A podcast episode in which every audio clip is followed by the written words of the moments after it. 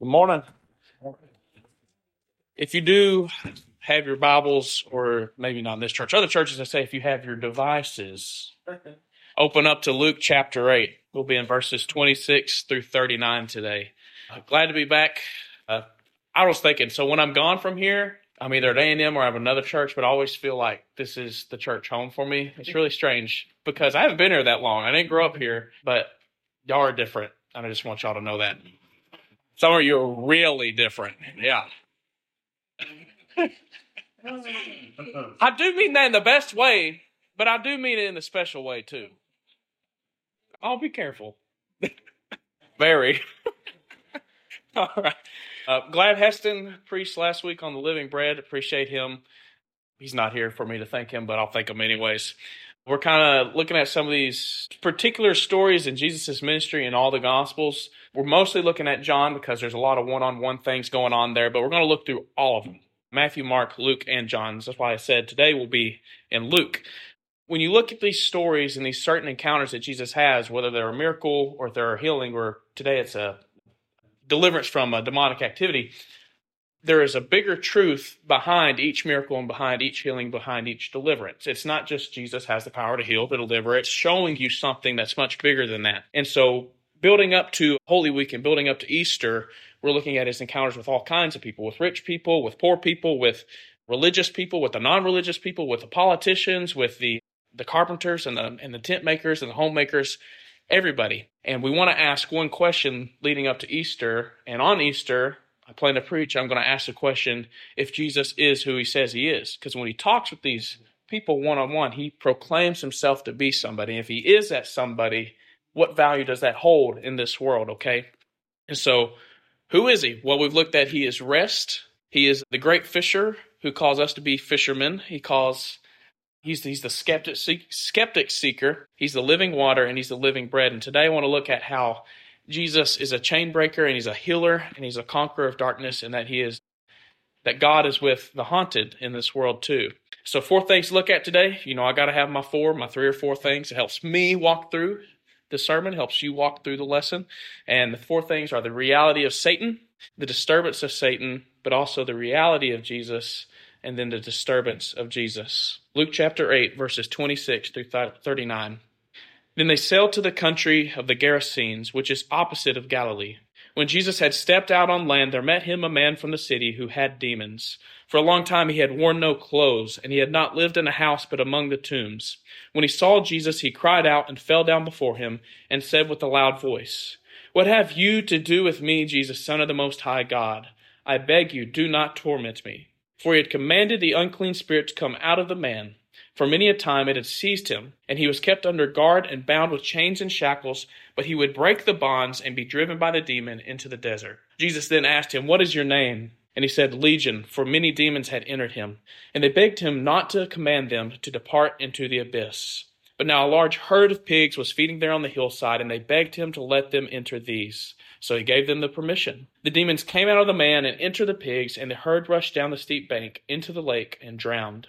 And when the herdsmen saw what had happened, they fled and told it in the city and in the country. And then people went out to see what had happened, and they came to Jesus and found that this man had gone from these demons to sitting at his, the feet of Jesus, clothed and in his right mind, and they were afraid.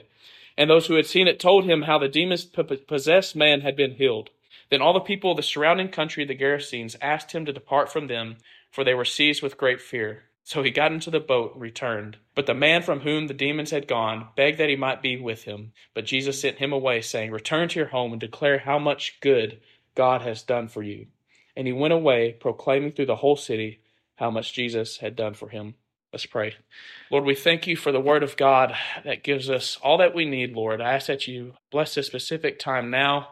Um, in a specific topic today that is a little weary, that is that is strange, that is weird, and that has to deal with forces that are powerful and that are evil and that are much stronger than we are by ourselves, God. So I ask for a protection over this church building and over each person in this room as we explore a spiritually touchy topic, God. Thank you, God, for all that you have done and for blessing us so richly. It's in Jesus' name I pray. Amen. So I say it's a touchy topic spiritually because this is something most Christians do not get in their mind to be real. Uh, there is a reality of Satan, and that's what I have to address first. If I'm going to talk about this passage, I have to knock the big elephant out of the way, okay?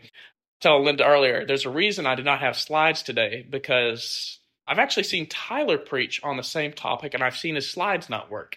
I've actually seen back home uh, preaching on this topic, I've seen the ele- electricity go off midday just teaching on this topic.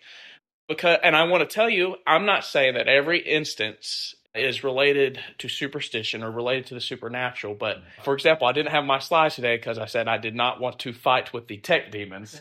But real demons too, I don't know. I, they, they can infiltrate, and that's what we're going to get into today. But what I want to say, what I believe is I believe there is a creator God, and I believe that the Bible says that there is a heaven and a hell and that there is a seen world, there is an unseen world, there are angels, and then there are demons, and there is a devil who is an accuser, who is a deceiver, who is a liar, who is a thief, and who is a destroyer of the world. And I want to tell you that Jesus did too. Most people, historians and philosophers, and even many Christians today, say that Jesus thought about these demons in a way because he was a he was a man of his time. He didn't have modern science or contemporary education to tell him that there were certain diseases you could get in your mind. Okay. Jesus was not a man of his time, he was a man of conviction. And I want to tell you that Moses, the prophets, and the gospel writers believed this too.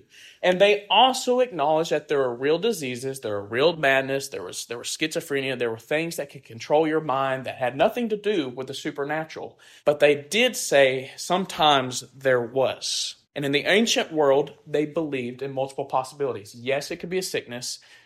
Equally so, they recognize maybe there's something bigger than just a sickness or a mental disease or mental disorder.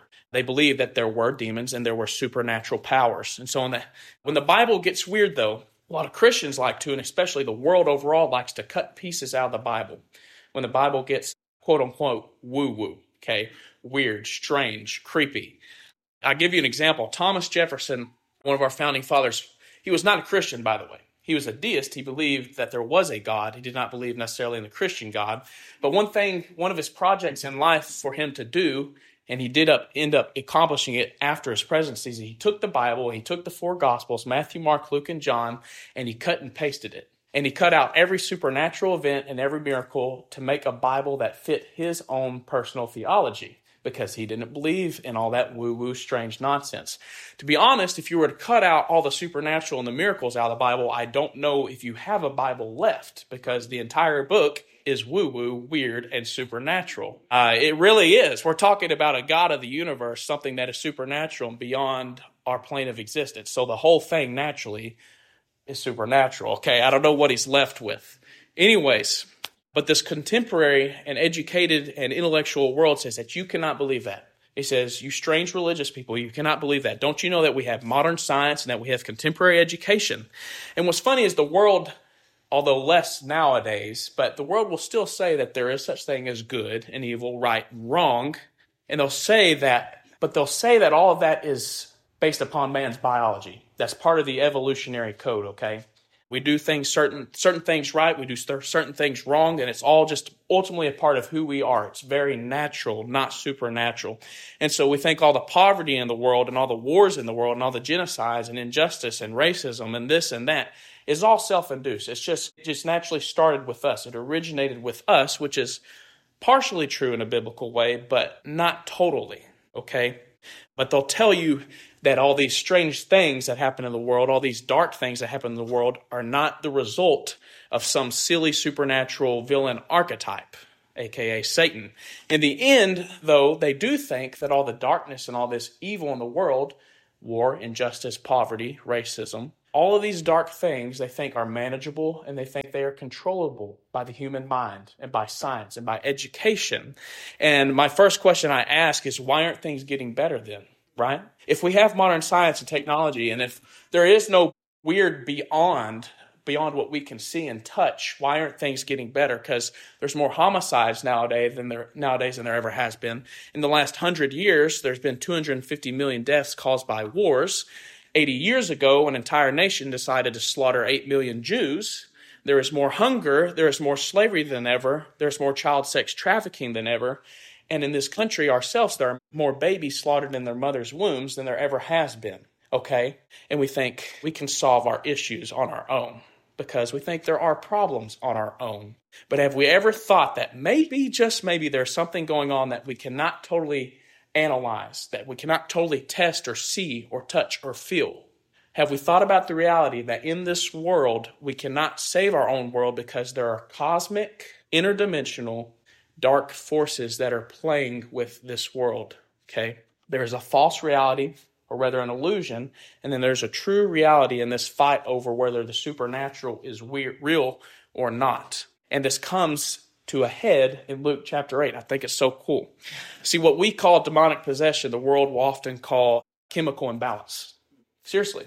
Well, that person just lost their mind all of a sudden for no reason because they have some strange chemical imbalance. And oftentimes they actually find their brain is actually perfectly fine. And then they're left with the question of, well, what's wrong now?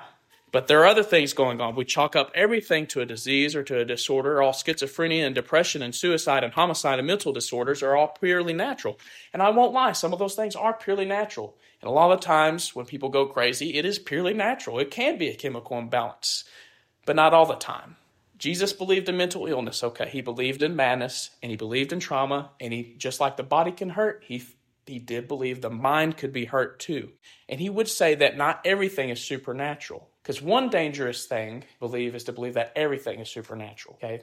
To be so superstitious. That's equally as dangerous as to believe that nothing is superstitious or supernatural. But Jesus did believe in the devil and he did believe in demons and he encountered Satan himself.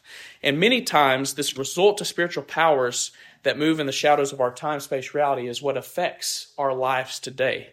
And I want to realize or bring to the realization to you if we fail to realize the reality of Satan, the reality that there are dark forces in this world, principalities and rulers and authorities that are controlling and dictating things in our society and in our culture, we can never realize the reality of Jesus either. Okay? It's a two in one combo. You can't have Jesus without demons, you can't have God without Satan. They're together. Okay? I'll say that uh, this too, just kind of skipping over my notes a little bit. You cannot understand the reality of Jesus otherwise, right? You want to understand his mission? You got to understand Satan. You want to understand that he has come to destroy the domain of darkness. You must understand that there is a real, tangible, or intangible domain of darkness. In Genesis chapter 3, God's first promise is that I will stamp, I will stomp on the head of the serpent. Genesis chapter 3. You can't understand that if you don't believe the serpent is real. Okay, you cannot believe that Jesus has come to conquer death unless you believe that death and Satan and sin are real. So, why are there so many demonic encounters in Jesus' ministry? Because we see this all the time. This is not the only instance in this passage where we see this. We see this throughout the Gospels and throughout all the scriptures. And I want to tell you why. I, th- I think the most reasonable explanation is because there's this cosmic wall between both worlds, the unseen world and the seen world. So naturally, when Jesus comes into the world and the ministry of Jesus is at its height, whose other ministry is going to be at its height? Satan's, right? He's got to counterattack Jesus. So naturally, there's going to be a lot of really weird supernatural things going on in his ministry. I was listening to a sermon by one guy, and he said, In other words, all hell breaks loose when Jesus comes into the world. Satan is summoning all his powers to battle. So this is where we first see the manifested reality of Satan is in this passage. And we see the devil and the demons and we see their power and their might. And that's what's so disturbing. It's just how powerful they are. So the disturbance of Satan. Before we can get into that, what was, you know, the previous, can I speak today? The previous passage before this passage, you know what it was? When Jesus calms and stills the storm. Okay, the disciples were put through a previously traumatic, terrifying event, okay? And they actually said the most traumatic part of it, the most terrifying part of it was not the storm itself. It was actually that they, there was this guy who had the power to make it all stop. And it scared them out of their britches. And I'm sure they could not wait until they pulled back up to shore. And they're thinking, thank God we're going back to shore. Everything's going to get normal again. But if you're with Jesus, nothing's ever normal. And so they pull up to the shore, and it only gets worse because this guy just happens to attract all the weird stuff in the world. I guess uh, super funny. It says, as Jesus was climbing out of the boat, this is verse 27, as Jesus was climbing out of the boat, a man who was possessed by demons came out to meet him. And for a long time he had been homeless and naked, living in the tombs outside the town. As soon as he saw Jesus, he shrieked, he fell down in front of him, and then he screamed, Why are you interfering with me or torturing me, Jesus, Son of the Most High God? Please, I beg you, do not torture me. For Jesus had already commanded the evil spirit to come out of him. The spirit had often taken control of the man, and even when he was placed under guard and put in chains and in shackles, all he did was break them, and he rushed out into the wilderness completely under the demon's power. I want you to see the influence of, of the demonic realm here. There is a supernatural strength that often comes with it. He breaks all bonds, he breaks all chains. Men cannot control him. I'm sure if you stick 30 guys on this guy, the big, strong Roman soldiers, they could not get a hold of this guy. They could not throw him in a prison because he'd bust loose, because he has strength that is not his own. We see him self destructing himself. I said he's cutting at himself. He's screaming in the night.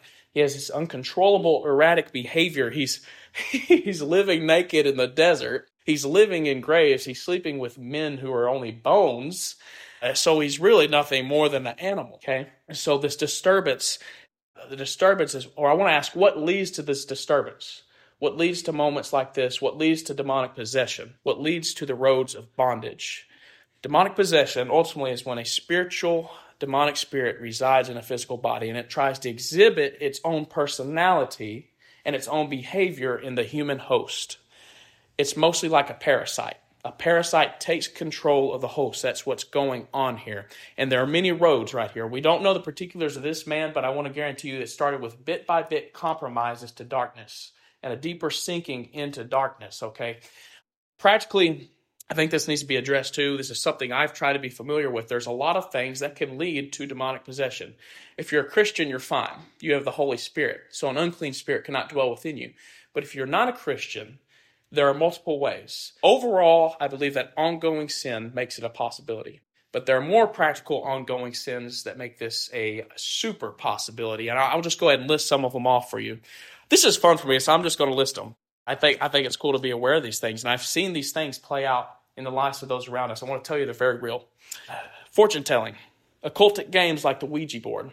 You're thinking, no way, little Hasbro game I can buy at Walmart. I'm dead serious. I have not found one person who did not say that that thing actually worked to do what it promised to do. Seriously, really strange, right?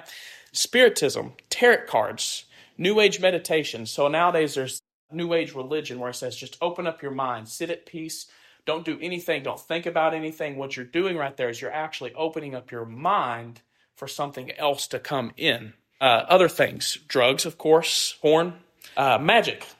Bible talks about magic all the time. It's very real, and I want to tell you that there are supernatural interactions that you can participate in if you give yourself over to that. But anyways, I had I don't know why I had to list them, but I had to. But like an overall, ongoing sin can lead to demonic possession. That's what happened to this man. Why do people do these things, though? Why do people participate in these activities? It's because they do work and they work for a little while. But ultimately, what you do is you're opening a door. In a sense, you're opening a portal from one world into the another, and you're saying, Come in. You're inviting things in when you're living an ongoing sin. So it's no surprise that this man has lived this certain behavioral lifestyle, that this is happened to him, and now he's suffering because of it. But I want to look at why do demons attack next? So, number one reason why demons attack is because they hate God, clearly. Number two reason is they hate you. So, they hate God, so they want to vandalize God's creation.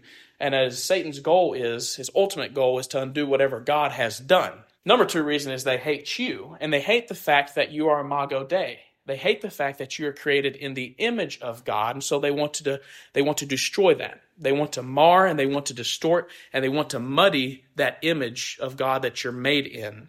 God wants your best, but they want you to suffer and die and be destroyed from the inside out. And the truth is, and the disturbance is, is that these attacks are too much to overcome on our own with our own human ability. I talked about wars and genocide and injustice.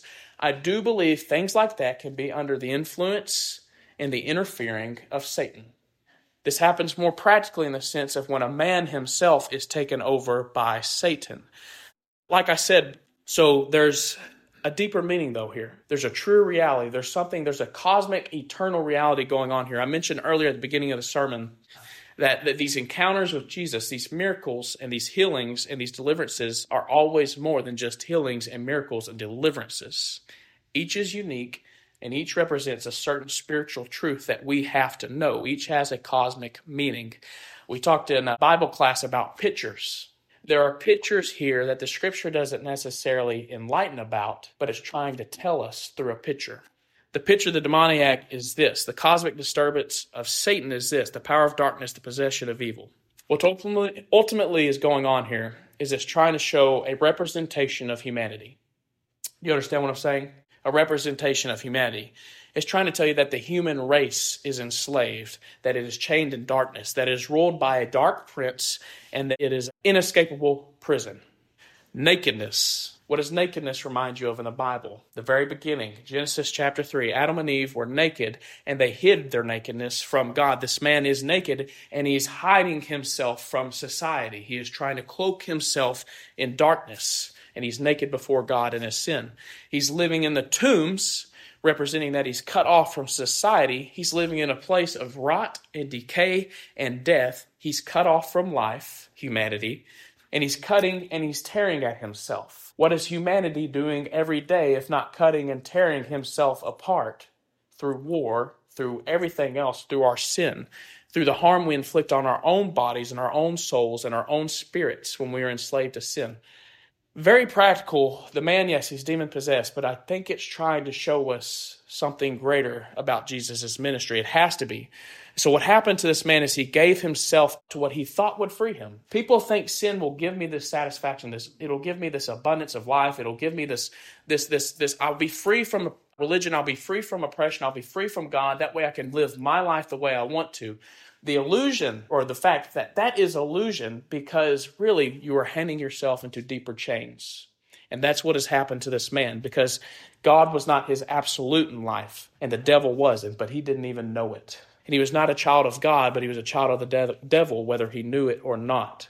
You see, you play cards with the God or you play cards with the devil. One saves you, one gives you what you truly want, one cheats you and kills you. Okay? Satan is real, and there are legions of demons. And the disturbance and the terror and the trauma about all this that the disciples are freaking out over is not necessarily that they are real, and it's not necessarily that they are many. It's because these spiritual forces, our darkness, are actually far more powerful and far more cunning and far more creative than we dare to imagine. Okay? And the power of evil is absolutely destroying society from its inside out. And that's been the devil's mission since day one. It's been to undo what God has done. And he convinced Adam and Eve that God wasn't going to be good enough for them. He wasn't going to be fun enough for them. He wasn't going to be good enough for them. I already said, he wasn't going to be enough for them. And they believed it. And they were handed over to the serpent. And they believed the serpent and said, The devil has an agenda. The devil has a mission. And the devil has a gospel too. But thank God, our God also has a counter agenda and a counter mission and a, uh, a, a true gospel that is a reality as well. So, the reality of Jesus, verse 28. Why are you interfering with me, Jesus? Interfere. I think that's interesting. I don't know what, what does your translation say, Pete? Does it say interfering? Yeah. Why are you interfering with me, Jesus? I don't know. I think that's a strange word. Torturing. I don't. I don't know if this is the NIV or the NLT, but it's saying interfering. I prefer the word torturing. It says, Why are you torturing with me or torturing me, Jesus, Son of the Most High God? Please, I beg you, don't torture me. For Jesus had already commanded the evil spirit to come out of him.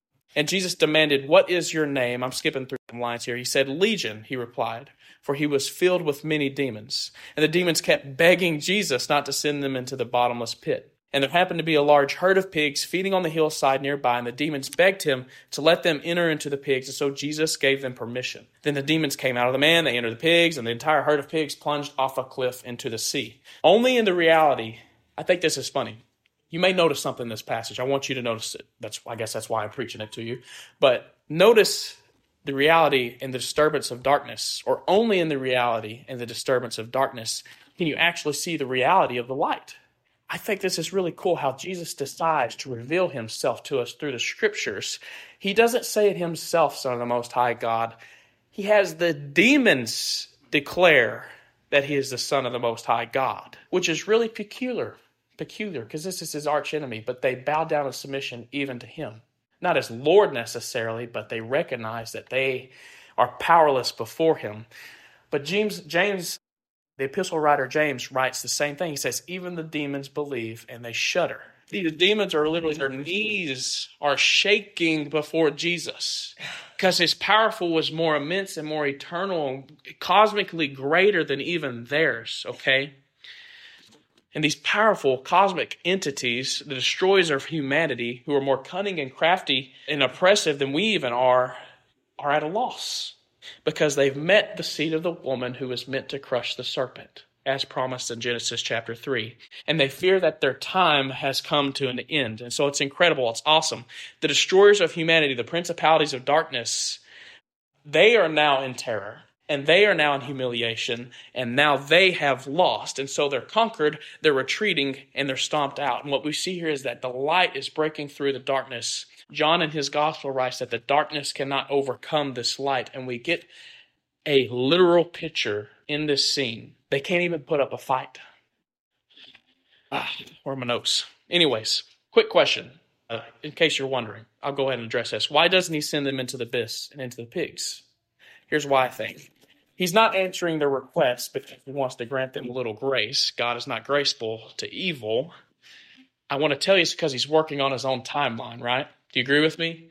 What does Jesus promise at the end of the age? He says, I'll throw you into the abyss, but the time has not come yet. So he lets them retreat. He wins a battle, but he says the war is to be won later. So, in case you were wondering about that, a lot of people have doubts about that passage, but it's ultimately because their ultimate defeat was not so far away after all. Back to the reality of Jesus, though is that the identity of the proclaimed Messiah is made known to the world.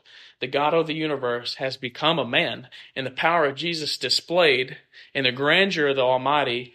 We see here is only the cosmic God could conquer the cosmic darkness. I think it's really interesting. If you look at this passage, you see the God who created the cosmos, the creation, by a word, says, by a word, he crushes the cosmic forces of darkness. His, at a word, the man was healed. He said, Come out of the demons, and they were gone. He didn't perform this three hour exorcism. At the word, they were defeated. And I want to tell you, as there was a picture of Satan, there's a picture of demonic possession, there's a picture of Jesus' deliverance that I want you to see too. And it's more than a miracle, and it's more than deliverance, and it's more than just a spiritual healing. And I think it starts with the previous passage when he stills the seas and he comes onto shore. Christ the conqueror lands on the enemy's shores and he comes with his sword and he slays the dragon. Okay? That's really the picture he's trying to get you here. Jesus lands on the on the opposing enemy's territory and he comes and he, he gains it. He takes it over.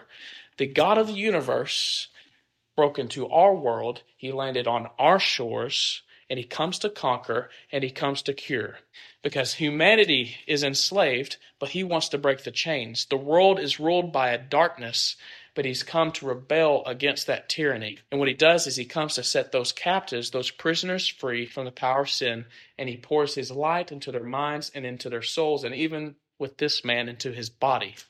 Humanity is naked, but just as in the garden, what does God do? He clothes humanity, just as he did Adam and Eve. The world is a tomb, it's a land of death, but as promised in the beginning, too, he says, I'm going to restore the tomb, I'm going to restore a graveyard into paradise for my people. Mankind cuts and tears and cries and destroys himself. He binds up the wounds, he heals the scars, and he gives life to dead, rotting people. And that's the gospel, right? That's the, the, the, reality of Jesus is this gospel that God becomes one of us. He lands on the enemy's shores and he brings out a sword and he comes to conquer and he destroys the enemy. And the enemy is not necessarily Rome. The enemy is not necessarily world injustice. The enemy is not necessarily poverty and war. It's actually something that's at the root of all those things. And he destroys the root of all those things first. He destroys the domain of darkness that has infiltrated our world. And he doesn't do it as a great military ruler. He doesn't do it as a king or as an emperor or as a rich nobleman, but as a poor carpenter, carpenter a lowly rabbi who has nothing, and as a suffering servant. And he doesn't even do it by living, but he does it by dying. Christ conquers death by his own death because that's the only way for it to actually happen. He beats death through his own death and resurrection. Colossians 2 says that you, who were dead in your trespasses and the uncircumcision of your flesh, God made us alive together with him, having forgiven us of all our trespasses by canceling the record of debt that stood against us with its legal demands. This he set aside, nailing it to the cross. Verse 15. He disarmed the rulers and authorities and put them to open shame by triumphing over them in him. A very literal enemy. He triumphs over them. He puts them to shame. He disarms them. He's not talking about humanity's guilt necessarily. He's not even talking all the way just about humanity's sin against God. He's talking about the source of humanity's sin against God. He's talking about the dark forces, the principalities of the air. And it's this gospel that brings the revelation of Jesus to us. It's this gospel that brings reconciliation to men. It brings restoration to a broken and fallen world, right? And so what do we see? What do we see next? Verse 35.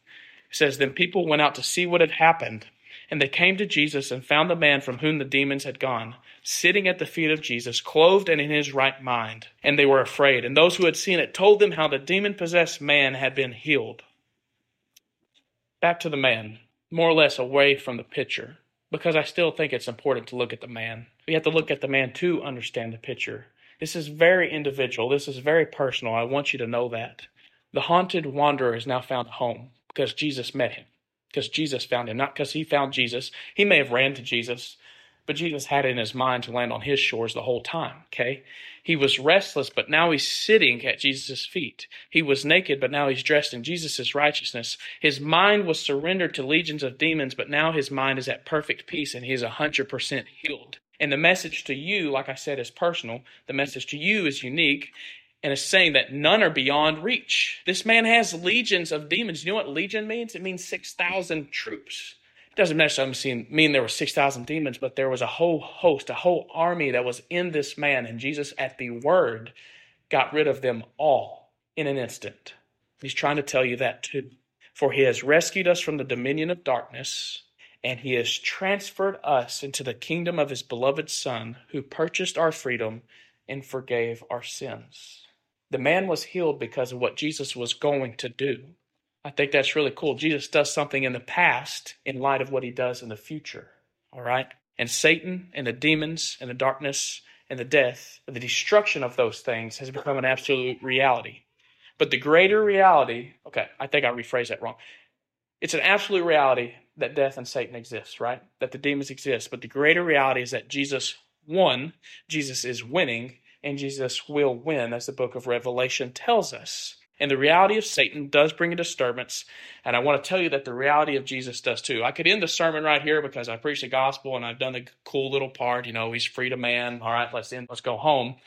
Uh, one last part to cover here, though, and that's the disturbance of Jesus. Satan's real. He's disturbing. Jesus is real. I want to tell you, Jesus is disturbing too. Verse 35 says, They were afraid. And those who had seen it told them how the demon possessed man had been healed. And says, All the people of the surrounding country of the Gerasenes asked him to leave from them. And they were seized with great fear. So he got into the boat as they wanted, and he returned to where he came from. Why is the town disturbed by this wonderful act? This guy just healed a guy. He just killed this guy's problems that he's had for his whole life. And they're sitting here, leave, go. I'll tell you why. And It's very it's actually super practical. There's a there's a lighter meaning, there's a deeper meaning, like I said. Jesus always seems to make somebody upset, okay? Normally it's the Jews, but this time it's the Gentiles. I tell you why. It's because he really did just disrupt their economy. For all you ag guys out there, Jesus just got rid of all their pigs. So no wonder they're saying, You just got rid of our food. You just got rid of our income source. Can you go? So I get that. but he's also removed a constant from their life. He has changed something that has been constant, and that's the demoniac. They always had somebody to look down upon. They always had someone to compare themselves to and to think, well, at least I'm better, and he removes it all. And what I want to tell you is when you encounter the risen Christ, when you encounter Jesus, it is an absolute truth that he will disrupt your life one way or another. Your peace of quiet living turns into an exhilarating adventure. Okay? He disrupts Sabbath rules. We looked at that week one. He disrupts fishing trips. John 2. He disrupts changeless religious, religious ritual, John 3. Uh, with the Samaritan woman, he disrupts noontime chores. He disrupts exciting cultural movements. He disrupts pig farming. He disrupts careers and finances. He disrupts military agendas and he disrupts politics. take Jesus into DC, take Jesus into Hollywood, take him into your workplace, you'll notice very quick that he tries to, they try to kick him out because the world doesn't like him because the world prefers its darkness more. Okay. But Jesus says, I'm coming anyway. And he disrupts nations and he disrupts peoples and he disrupts entire societies. He disrupts world history and he disrupts every cosmic barrier between him and the world, the God of heaven coming into the world that is the earth. He disrupts unseen agendas of Satan. He disrupts the interdimensional mission of hell. He disrupts the kingdom of darkness and he disrupts Satan's dominion. And he don't only just disrupts that, he absolutely destroys it. He decimates it. It goes off a cliff. That's the picture of the pigs. The kingdom of the devil has crashed and burned and it is gone. So the world around this man is absolutely disturbed, right? People love the darkness, they hate the light because they're roaming in darkness and they think the darkness has freedom. Jesus says, You're not free though. But they say, But yes, I am. Well, Jesus says, Well, I'm going to show you. I'm going to disturb you into revealing the truth that you are not free, that you are oppressed by an enemy. And that disturbs people, okay? He tries to tell them the truth that there are other chains surrounding you that you don't even know about.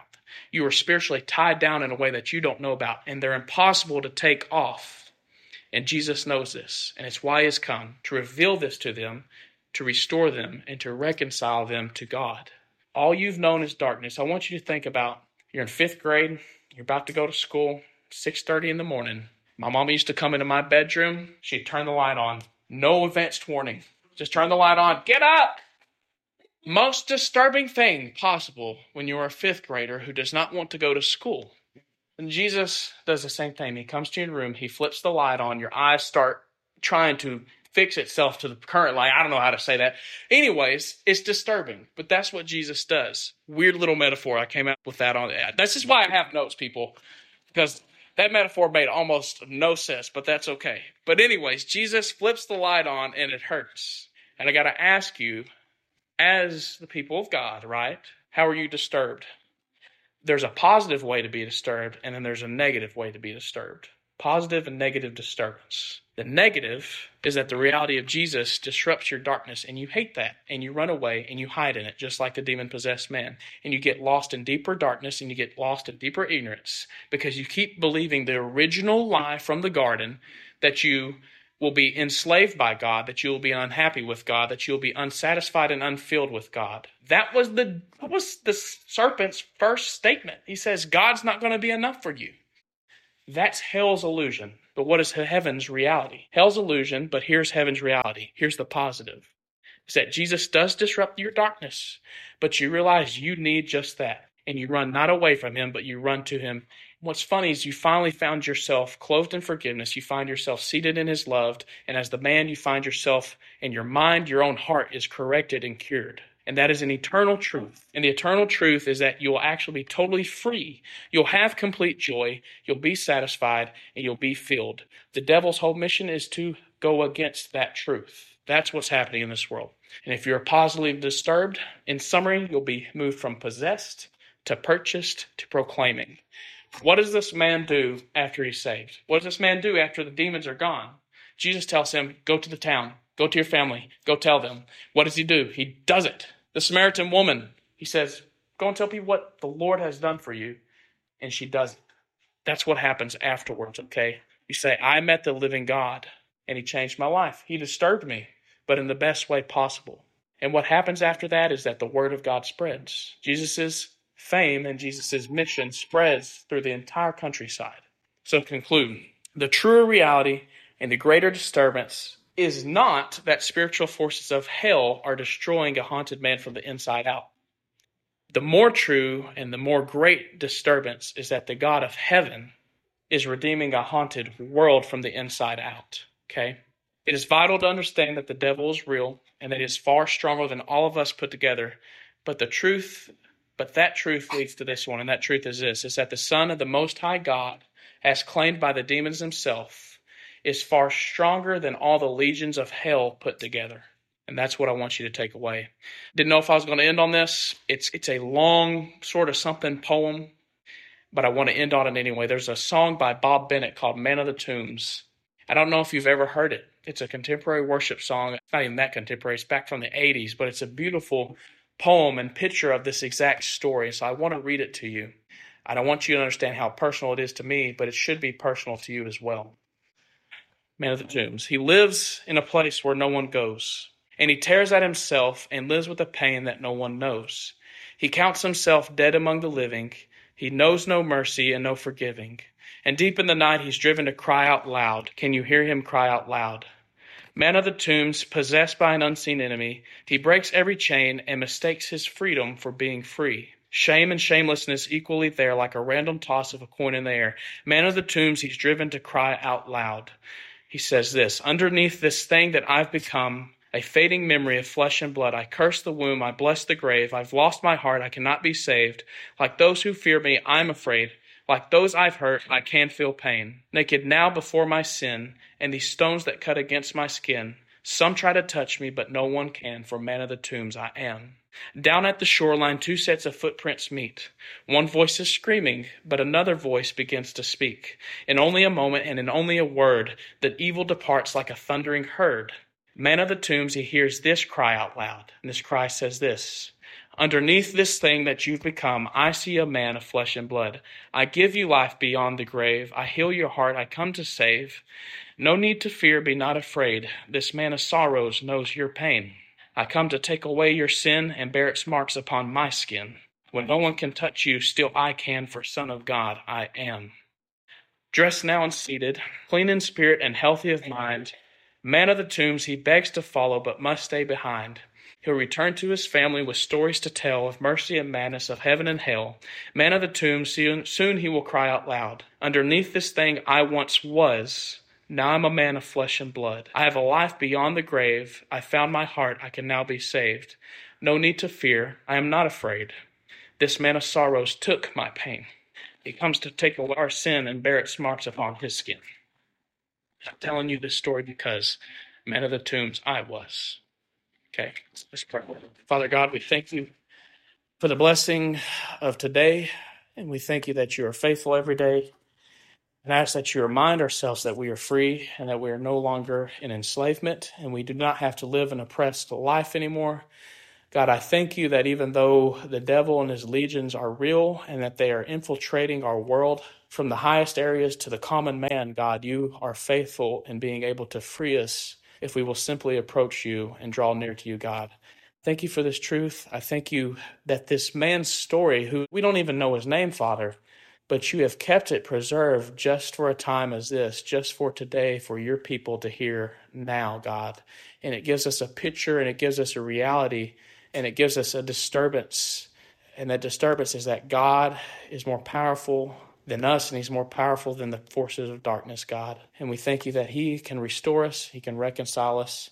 And the Lord, you will do all of that in fullness one of these days, God. We thank you that you send the demons, you send the devil into retreat, and that one day the war will be completely done and over with.